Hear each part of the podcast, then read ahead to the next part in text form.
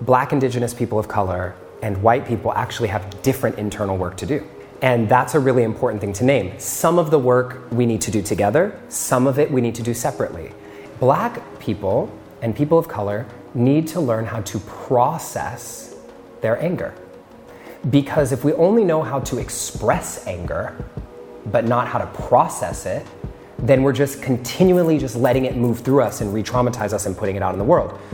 And white people, for example, uh, there's so many things that need to be processed for on both sides, but one that I see with a lot of people in my community is a little bit about the shame that comes up when they're doing their social justice work and like realizing like how much harm whiteness has done in the world and then feeling so bad about it and then like not knowing what to do and not knowing how to say anything about it because they're trying to be perfectionists. The thing is is to be able to sit with it not to torture yourself to move through it welcome to voices of esalen i'm sam stern my guest today is justin michael williams author activist meditation teacher and musician his book Stay Woke established him as a pioneering millennial voice for diversity and inclusion in wellness. Justin and I recently spoke at the Esalen Institute, where he was the artist in residence during the month of July. He shared his thoughts on racism, healing, virtue signaling, and the decolonization of wellness practices. You know, I grew up with the kind of trauma that I think a lot of kids right now are dealing with, especially youth of color. You know, I grew up in a home with gunshot holes on the outside of my house. We were poor. I didn't know we were poor. Like, we weren't like the poor people in my city. We were like the not poor people. But when I got out of where I grew up and ended up going to college, I was like, oh, oh, I was poor. Like, I didn't know that I was poor, you know?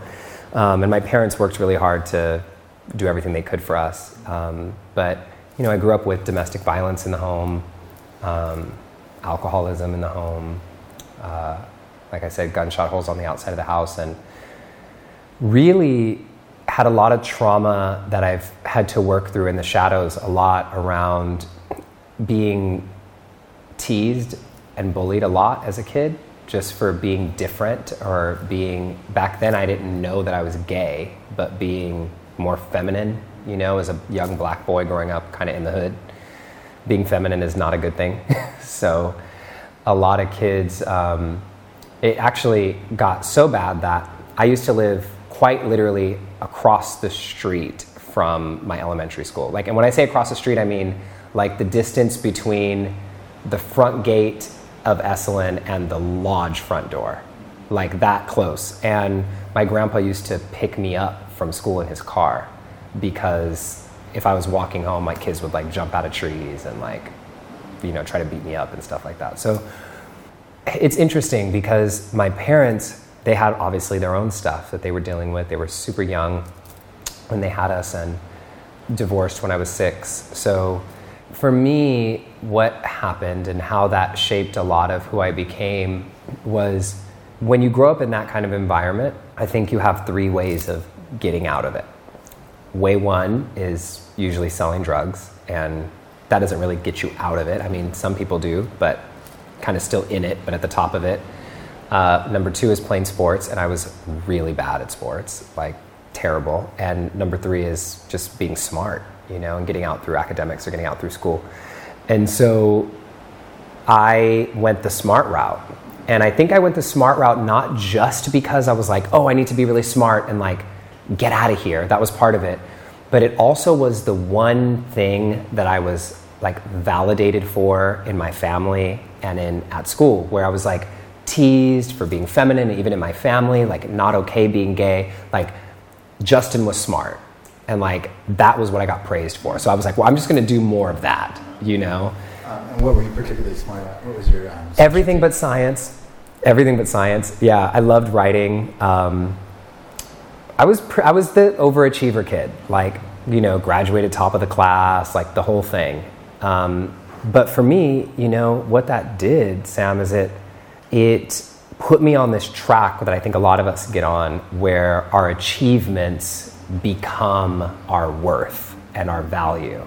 And then we as adults have to undo that. Like, who are we? Who am I if I am not achieving?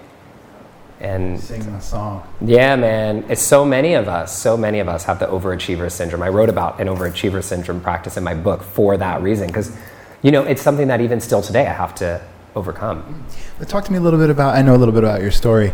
Um, when you went to UCLA, when you got a, a full scholarship there, when you kind of got a, a really lucrative marketing gig, who were you in your young adulthood? Yeah, so I continued the overachieving, but went to the nth degree with it in college. So basically, for me, what happened, grew up the way I grew up, checked every box there was to check, you know, on the list.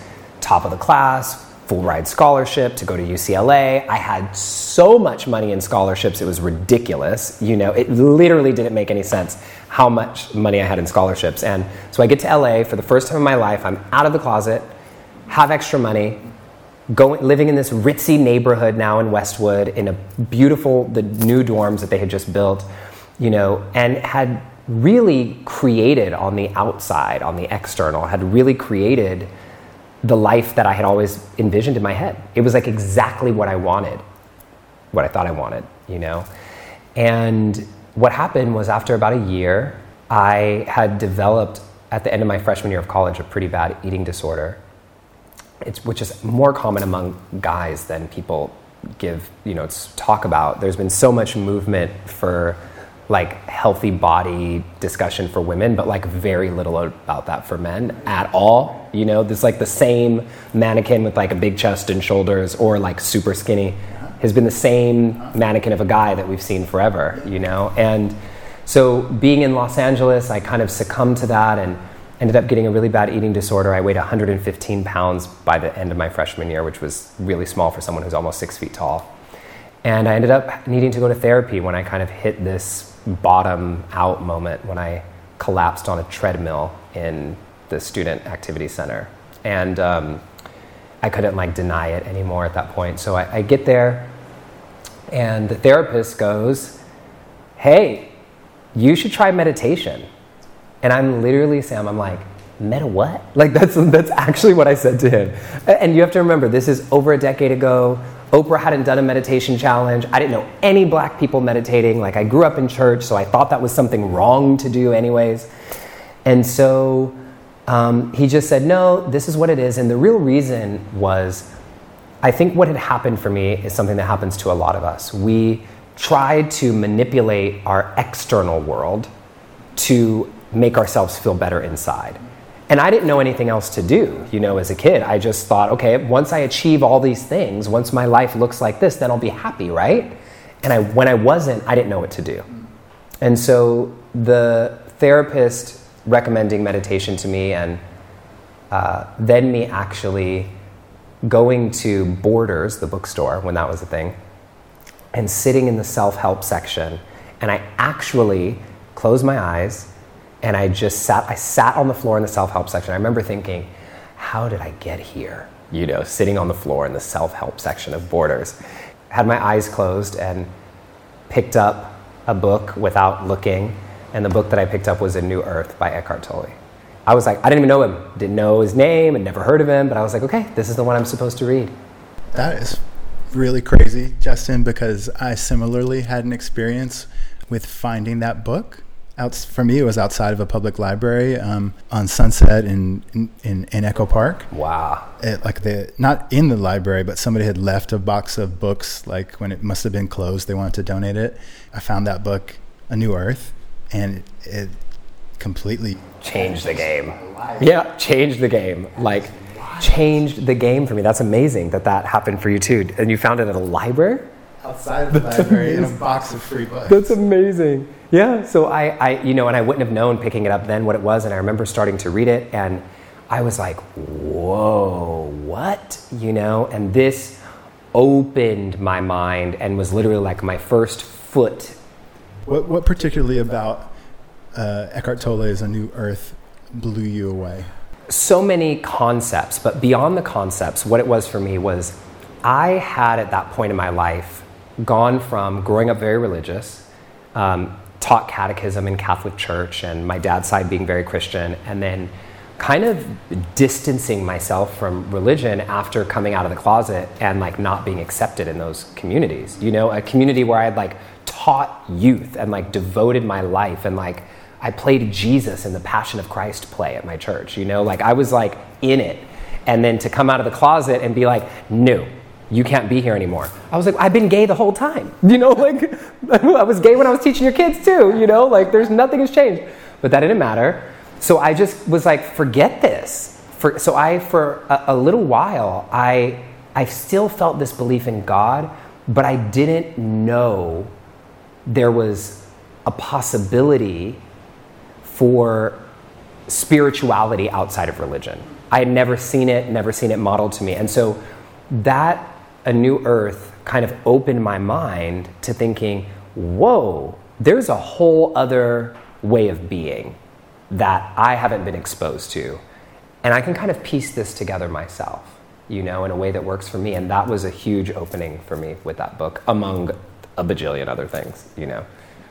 I want to ask you about your writing and your, your teaching and your activism, but kind of before we get into that, yeah. you're a singer and you yeah. like charted a top 20 album. So tell me tell me about that and how that fits into who you are. Yeah, so for me music I guess I, I can't tell, talk about this without telling the story about my grandma. So, um, and recording this today is actually the day after her birthday, so it's a really special day to be talking about this with you. So, uh, eight years ago now, my grandmother, who in my family we call my baka, uh, was diagnosed with stage four cancer, and the doctors told her she had a couple months to live. And it was a huge shock to our family. She was seemingly young, 67, seemingly healthy, you know, not expecting anything like this to happen at all. And so when it happened, I left LA, got on a flight, flew to the Bay Area, walked into her house, and she pulled me into the room and literally asked me a question that changed the trajectory of my entire life. She said, If you were in my shoes, and you knew you were going to die in two months, what would you do? And I looked at her and I'm like, what are you talking about? You know, I'm just thinking, why are we talking about this right now? She said, I've been wanting to talk to you about this for a long time, but now that I know I don't have a lot of time left, I'm going to ask you now. So do that meditation thing that you're always talking about and close your eyes and listen inside. If you were in my shoes and you knew you were going to die in two months, what would you do? And so I closed my eyes and I put my hands over my heart, and just immediately I heard it was like I heard these words coming out of me, and I was just like, I would quit everything I'm doing and I would record an album, I would do music. So, like, contextually, at that point in my life, I had, again, on the outside, built what looked like the dream. I did everything, like graduated top of my class at UCLA, started a marketing company when I was in school, had, was making six figures, had an office in Santa Monica at 23. And I'm not saying this to brag. I'm saying this like, first of all, for context. I was living like the life that I thought I was supposed to be living. But the same feeling, and when she asked me that question, I knew that the life that I created was a desire based on my desire to leave the circumstances that I had grown up in, not a desire to fulfill my dharma or my purpose. So I had spent my whole life really running away from being the poor black kid in the hood who got teased. You know, and that looked like being successful, having a nice car, having a big business, doing the, you know, oh, I made it, you know. And in that process, I gave up my dream of doing music. And you know, I think we all have these things. We all have these things in our lives that we don't do because when we were younger, somebody told us we're too fat or we're too old or too ugly or too gay or too white or should have done it before you had kids or you're not good enough for some reason. And we rerun this outdated script in our minds and then up just suppressing ourselves. So that's what happened to me and so when my grandma asked me this question, it just woke something up inside of me that I thought was gone, but it was not gone. It was like, you know, I think of The Alchemist, it was like just waiting for me to turn towards it, saying, like, oh, you're still here. And so because you don't break promises to your grandmother, my grandma made me promise that I would record an album. And, you know, when people look at it from the outside, it looks like, oh, you just recorded this album. No, it was so much like work on my inner critic, like work on the sabotage that I was doing on myself and like the toxic voices from all those little kids who were teasing, that were just still there stopping me and breaking past those. And, you know, finally putting out the album was a huge deal.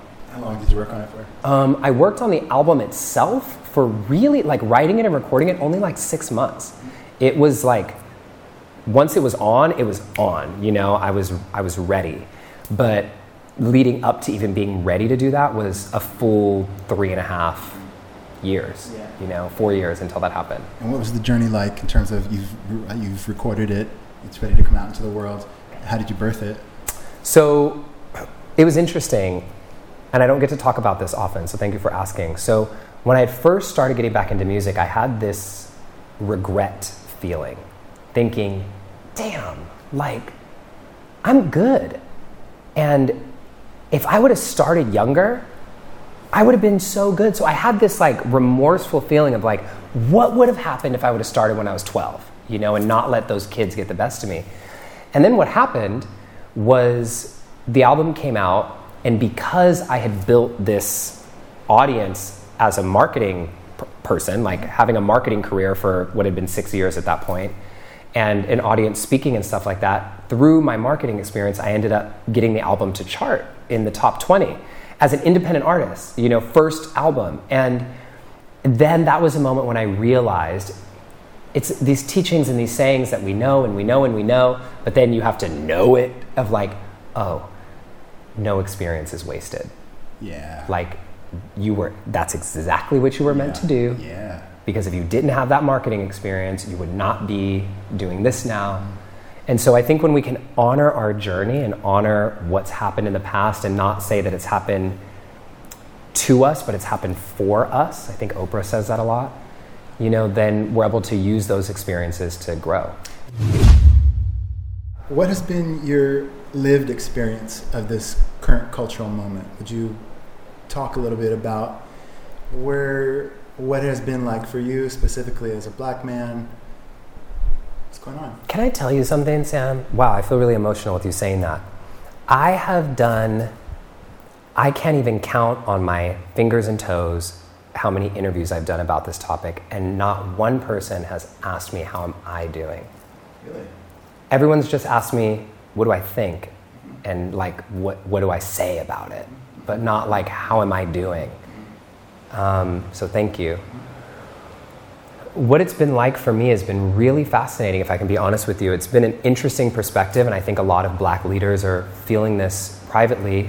is in the beginning of it, I felt like my nervous system was completely just jacked up because what I was having to do was experience the trauma that everyone else was seeing, band aid myself up like real quick so that I could say something to the world about it. You know? And so I ended up with all these band-aids on and a lot of wounds that like hadn't healed, you know, the first couple months. And there was a moment when I was like, I'm so for me, out of alignment is probably different than most, but for me, I was off center, you know? And it um, it didn't feel good. And, and that was when I had a moment when I was like, okay, I need to practice what I preach. I need to disconnect for a second. It's okay to disconnect for a second. It's not irresponsible for me to disconnect for a second. And just gather myself and go to that space that's like endless and infinite within me and us. And just rejuvenate. And once I did that and reevaluated my relationship with like the media and what I was taking in, I was able to show up differently in the world and speak without trying to make myself say something. I was moved to say something you know? And so it's, it's hard when you're when you're in the demographic of people who are being oppressed. And for me to watch the video literally of george floyd and that night you know get called to like make a statement about it like for an interview i was like do you want to know what i really feel? Or like, you know, what do you want me to say? I don't know. This is messed up, you know? Like, I don't know. And then I'm like, okay, you do know, like, go in. So it's been a it's been a journey, and I think it's something that people need to just be conscious of, you know, as as they're engaging other leaders who are speaking as a part of the movement and who's who've used their voice as a part of that. Is like we're experiencing it all with you, and um, it's really deep. So this country is dealing with racism in a way that's, that's very public and very externalized, in a way that I think is necessary. And part of your mission seems to be dealing with issues like racism in an internal way. So Yeah. can you talk to me a little bit about the, what you do? when you do Yeah, yeah, absolutely. So all of my work, everything from the music through the meditation, through all my work around racial and social justice, is quite literally about the internal work that we all must do to make the external world show up differently. It's exactly what my story is about. It's the whole thing for me because this is what I really believe is we can elect a new president, we can defund the police, we could tear the whole system down, we could we could just burn it all down. And all we would do if we haven't done the internal work on ourselves to change at the level of being, is rebuild the same thing that looks slightly different. We would oppress somebody else, we would do something different. And so, th- this is the thing that I have to be careful and make sure I'm saying. I think the external stuff that's happening is, is important. It is important. And there needs to be like an equal force of internal work happening at the same time. Otherwise, we're just going to end up in circles. And I give, I give an example about this that people can usually relate to because when I'm talking about this in like social justice spaces or whatever, everyone's like, oh, yeah, okay, internal work. But like, no. Very practically, how many of you have been in a relationship with somebody, dating or married or in, you know, in a partnership, got out of that relationship because you knew it wasn't right for you, took some time, got in a new relationship, and then a few months later realize you're in the same relationship with a different person, right? And when that happens, when you're in these cycles of like, how can I be dating a different person, but I'm in the same spot? It's because we haven't changed at the level of being. We haven't done the internal work to show up for the relationship differently, you know? And, and that's what I think is needed in the social justice space right now is how can we show up for the relationship that we have with each other, with our planet, with all the things differently. And if we don't do the internal work, it's, there's going to be a lot of pain and death and breaking stuff down and just rebuilding it again. So what does the internal work look like in a, in a practical way? Are we talking about yoga? Talking about No. meditation? I mean, sure, but like so, so uh, so sure in terms of like those can all be some tools that you can use, but no, going to yoga class four days a week is not going to be your internal work. Like you can try, but that's not going to be it. I'm going to just let you know it's not going to be enough. And I'm not dissing yoga. I do yoga, but there's a deeper level of shadow work that's being required here for us. And um, there's several things, but one that I feel called to share right now, and two things that I'll say is, I think black indigenous people of color and white people actually have different internal work to do. And that's a really important thing to name. Some of the work we need to do together, some of it we need to do separately. And so, like, one of the things that we need to do separately is when black people are, well, I'll say it this way. If we are trying to end up in a world where we are coming together and honoring our differences, but knowing that we're stronger as a whole, and being able to eventually end up in a world where racism is over, you know, is not a thing anymore, then one of the ways to get there, one of the things we're going to have to work through is black people and people of color need to learn how to process their anger. We need to learn how to process our anger. Because if we only know how to express anger, but not how to process it, then we're just continually just letting it move through us and re-traumatize us and putting it out in the world. If the goal is eventually to come together, we need to know how to hold and have the capacity to hold and process our anger in a healthy way, not to mute ourselves and be silent. Processing anger doesn't mean it always has to look peaceful, but to move through it, to be able to come out on the other side of it. So that we can be stronger and healthier for ourselves, first and foremost, and secondly, so that we can show up for the conversation differently. And white people, for example, uh, there's so many things that need to be processed for on both sides, but one that I see with a lot of people in my community is a little bit about the shame that comes up when they're doing their social justice work and like realizing like how much harm whiteness has done in the world and then feeling so bad about it and then like not knowing what to do and not knowing how to say anything about it because they're trying to be perfectionists. The thing is is to be able to sit with it not to torture yourself but to move through it right? Like we can't move around it. We can't spiritually bypass it. That's not going to work here. You know marianne williamson said so beautifully like there is a level of atonement that's needed right now, you know, in the world, and like a real reconciliation yes. for what's actually happened. And we're the ones who have to do it. No one else can do it for us. We're doing it for the generations backwards and forwards and now. Yeah. So, anyway, I think there's a lot of internal work that has to happen so that we can be healthy ourselves and so that we can come together decolonizing our wellness practices. I'll give you an example of what I mean by this. So, wellness beyond whiteness, you know, which is, it is shifting, I'm going to say. The wellness world is diversifying if you look around, and it's a beautiful thing. And what's happening as it's diversifying is things are changing. As you bring people of color into a space where their practices have been you know, completely co-opted, they're going to be like, wait a second. you know, like, hold on. Yeah, I mean, so here's the thing. There's the whole conversation about cultural appropriation. And Layla Saad has this fantastic, um, Layla Saad wrote the book Me and White Supremacy. She, she has this fantastic kind of equation for appropriation. And I think it's like dominance. Like, it requires dominance to appropriate somebody's culture, you know? And so, what's happened if we really look at the history of the world?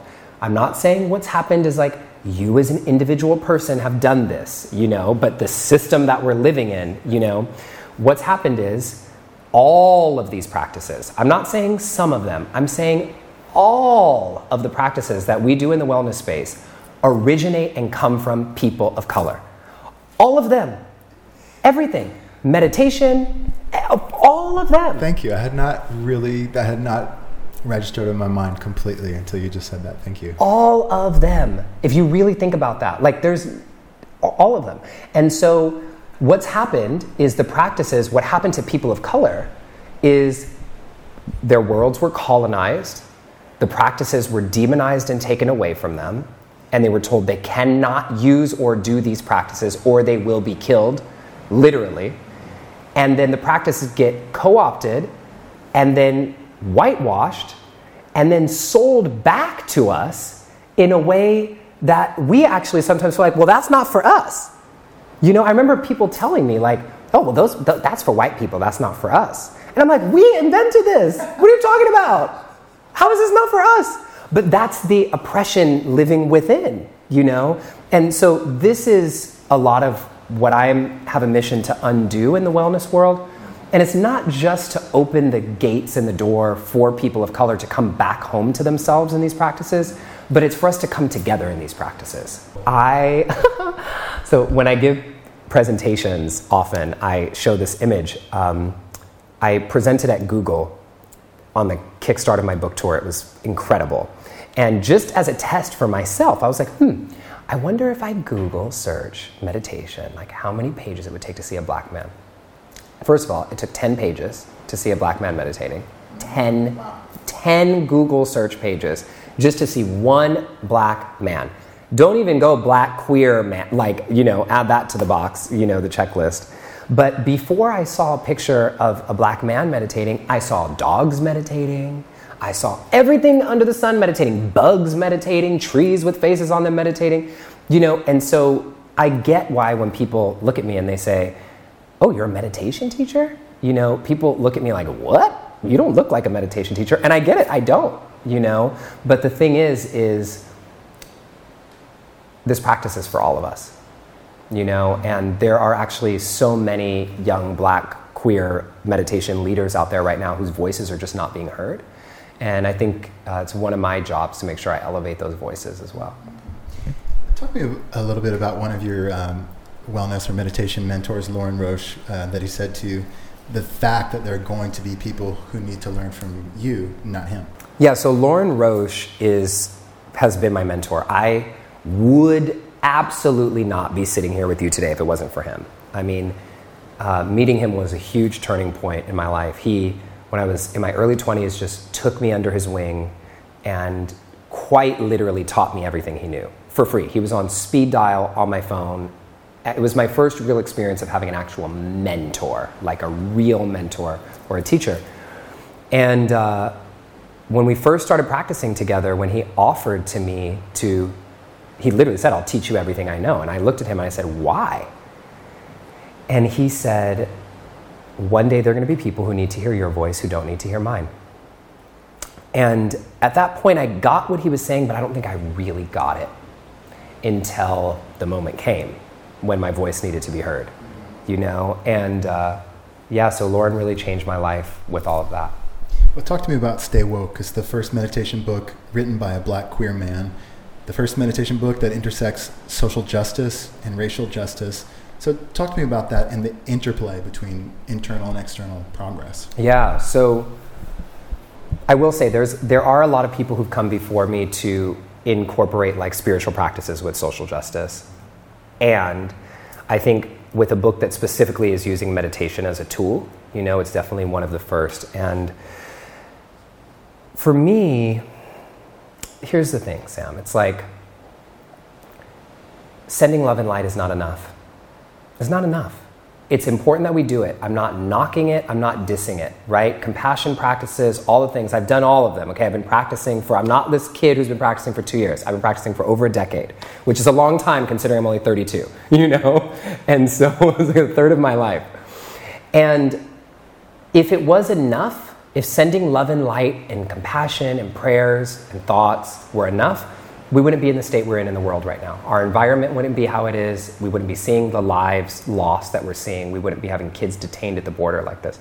So, my mission, and I think the real purpose of my book, is to get people to get off their asses and use their practice to do something in the world. And, and that is the the essence is meditation and mindfulness and going inward so it can inspire us to take action that is aligned with the truth of who we are and the truth of our highest self. You know, like that's why I even wrote a meditation book. I say very clearly in the book is that like I actually don't really care about meditation that much to be honest with you. Like you won't see anywhere in my bio Justin is a meditation teacher. I don't write it that way. I am, but I only teach meditation because I think it is the most important tool that we can use to change the world and change our lives. And so the, the book is a book that helps not only center you in a practice that I feel like um, will actually work in your life, but a practice that will help change your life, the lives of your family, the lives of one another and the community and the world and, and all of that. We can talk about virtue signaling. Let's talk about virtue signaling. you and I had this funny conversation on the phone a little this. bit. Yeah. And I was like, part of the thing that has kept me from, I think, um, from doing some of the anti racist work that I've been interested in for quite some time, but haven't been actually engaged in, is this deep desire not to engage in virtue signaling. Because in my mind, it's like, oh, I'm going to look like schmuck in yeah. front of everybody because I want them to think that I'm great or whatever. And your response to that was, do you remember? Yes, I remember. I said like, well, at least something's getting signaled. Like at least we're signaling something, right? And here's the thing. This is my take, and people will argue with me on this on the virtue signaling thing. virtue signaling, for people who don't know, what it means is you are posting about anti-racist work, but not actually doing the work and posting about it to say that oh i'm doing this and i'm doing that and but you're not actually doing it. So that people it's just building your ego. So people think you're great. It's about your recognition not about the work. And people have labeled this thing virtue signaling to say don't do that. You should be doing your work in private. You know don't make it about you. No, don't make it about you. But my honest truth, opi- true opinion is, if I mean, like the white supremacists are not saying, "Oh, we shouldn't virtue signal." Like, what? No, like we need our voices to be louder than these other voices. And I think if all the white people who are doing anti-racist work are quiet about it, then other white people don't know that they're doing the work. And so then they don't know how many of their friends are actually engaged in the work. So then they can't even have conversations with the people. They can't be called deeper into it. It's like hiding a hospital in the middle, you know, in the middle of a forest when there's a bunch of sick people around. Like, why would you hide the hospital? It's kind of funny. It's that's I really appreciate that point of view because there's a lot of anger. I was listening to this wonderful conversation between um, Krista Tippett and a gentleman named Resmaa. Okay. Um, Yep. I, for- I forget his last name, but he's just like so. He finds the virtue signaling thing and the white people calling themselves ally just so detestable. And it's like, yeah, it is. It definitely is. But putting that anger out there kind of freezes the the so-called allies in our tracks because we don't. Hey, man, uh, to me the worst thing is getting called out and feeling shame and humiliation. So Yep. like, shit, maybe I will just like keep tone it down and just be invisible because that has worked Yeah. in the past. Yes, and and this is why the internal work is so important. Because number 1, this moment is going to be messy. We've never done this before. No one in history has ever done this before. There has never been a moment in history where these two sides have come together to have the level of conversation that we're having now with the literature and the books and the resources and the plans and the courses. This has never happened. So, how the hell would we know how to do it right? Number one. Yeah. Number two is if we're not doing if we're not doing our internal work, we won't know how to hold and process shame when someone calls us out. We won't know how to hold and process anger when it comes up within us. So instead, we back away from it all. And so that's why the internal work is so important because it builds our capacity to actually hold the space in our hearts to step into this moment Yeah. and give it the full capacity of who we are and what it needs. So anyway, I think that I this is my personal opinion. I would rather people be virtue signaling than not signaling at all. Mm-hmm. Because if not and what I would rather than virtue signaling is people actually doing the deep work and posting stuff about it that is really centering the movement. That would be my ultimate preference. But if you don't know how to do that yet and you're not sure if you're doing that and you're not doing that, it's I think it's better to say something. I think everyone, especially the different black leaders who are very much on the forefront of all of this, have opinions that should be respected and valued. And I think if we aren't sounding the alarm, and if every white person who's doing anti racist work, if all of your friends don't know that you're doing it, that is a shame. Because we're missing out on essential conversations, we're missing out on the ability to go deeper, we're missing out on the ability to talk more, all because of the fear that you're going to be called out. And we got to step past that. Would you share for me your experience of being at Esalen? I came to Esalen my very first time. I'd never heard of the place, never heard of it. I think I was 23, 22, something like this, right when I was, you know, everything was shifting for me in a pretty big way. And uh, one of my teachers, Sianna Sherman, she was teaching the yoga festival thing that was happening here. And she was like, hey, do you want to go to this place in Big Sur called Esalen? You have to get naked in the hot springs, like if you come. And I was like, what? Like, I just was like, uh, uh okay, whatever. She's like, just come, promise. So I came and I slept, I assisted her in the yoga thing and I slept in the art barn in a sleeping bag, you know, my first time here. And I fell in love with this place right away. This place has become such a refuge for me in so many ways. I've been here, I think, maybe 10 or 11 times. This might be my 11th time right now. And I've come here for workshops, I've come here to assist. I wrote my book proposal here, I wrote a huge chunk of my book here. And it's been an interesting experience being at Esalen because I started coming, sleeping in the sleeping bag, and then you know transitioning to assisting, and then coming on my own, and then now being faculty for the first year um, and teaching workshops here. It's been the most beautiful becoming, and I feel really honored, to be honest, and like so excited to welcome my community here because this place for me, when I come, I usually am completely offline. Like I don't post about it. I don't do anything. This is like my has been my like sacred space, you know, that I escape to to recharge and get creative. And so now that I get to invite my community here, really excites me, especially with the diversity that's in my community. To see that kind of diversity on this property excites me more than anything. When you envision a just, equitable, diverse Esalen, what does that look like for you? Hmm. So, I'll say this first. It looks like all of the work that has to happen to welcome diversity first happening from the ground up, right? And so, you know, having black people come to Esalen and there not being any black staff is weird in 2020 in California. you know, it just is. It's like, wait, are there no black people here? Like at all? You know, and that's bizarre. But I don't think that Esalen can honestly like even start to diversify the staff authentically in a place that has historically been mostly white. You know, it's not like this place just opened. It's like has a very white history. So it's like, okay, what about this space might need to adjust to welcome in a more diverse audience and not just welcome them in and make them adjust to the space, but to adjust the space to welcome in the people. And so that is, um, I think, the first step. And, and the reason that has to happen is because if, if you're not, and this goes for everyone, not just Esalen, like if you were an organization or a person or anybody and you're just welcoming in new black voices and like calling black leaders to come or people of color and any people to come, and you haven't done any of the work yourself, it's just tokenizing them.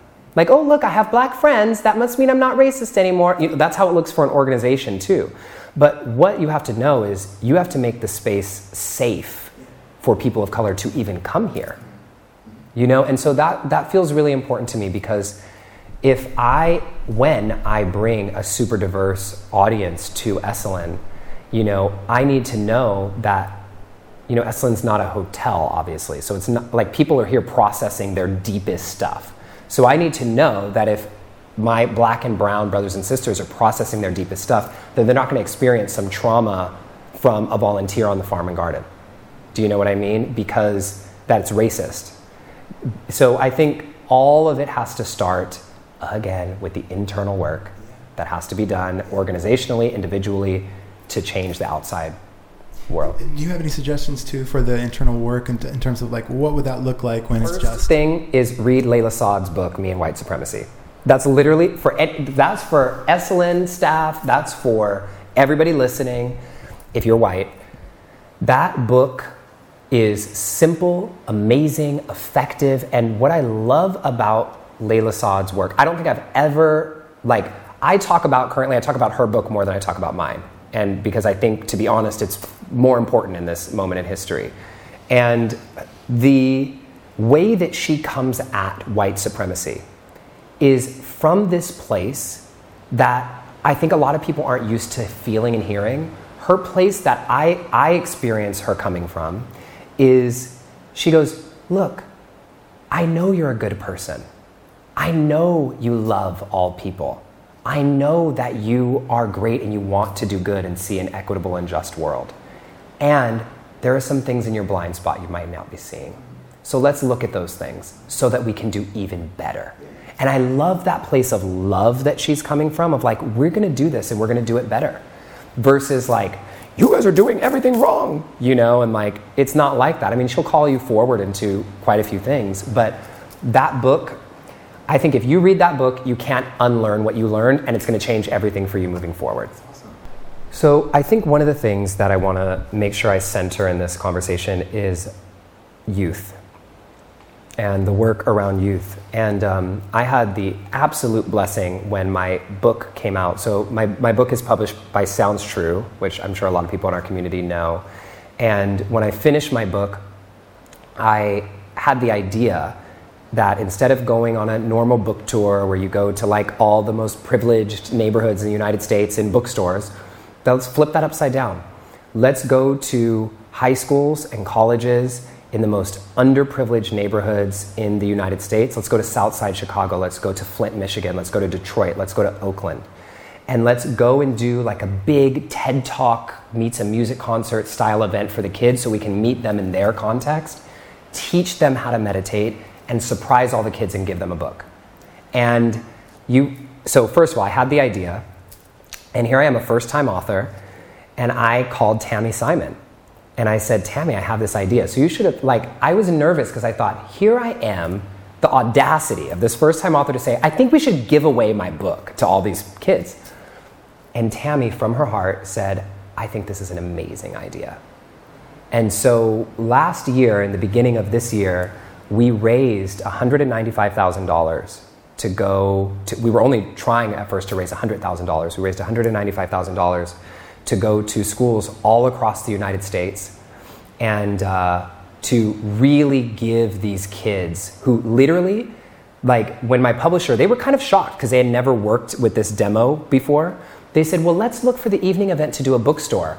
And I knew what was going to happen, but I wait for them to wrote back. They were like, Oh, there's no bookstores in these cities. I was like, Yes, that's what I'm telling you guys. There's not even a bookstore in the city. So, like, do you see how much we're needed here? This might be the only book in these kids' homes, you know? And then they got it. And so, what's been such a blessing is we've had support from the community and donors, and uh, we raised enough money to go to like 20 cities, 15 or 20 cities. We did three cities, and then COVID happened. But the beautiful thing is, we're starting to do it virtually now, which is amazing and it's working really well. And we're also picking up again in person when that's possible. And so, what I just want to say is for anybody who's asking, what can you do? We're still raising money to go to as many schools and as many kids as possible. And it's not a huge expensive thing. It literally costs $8 per child to support a kid to do this. And you could even sponsor it or bring us to your city or anything like that. And so the website to go to to do that, and it's all tax deductible and everything, is staywokegiveback.org. Staywokegiveback.org.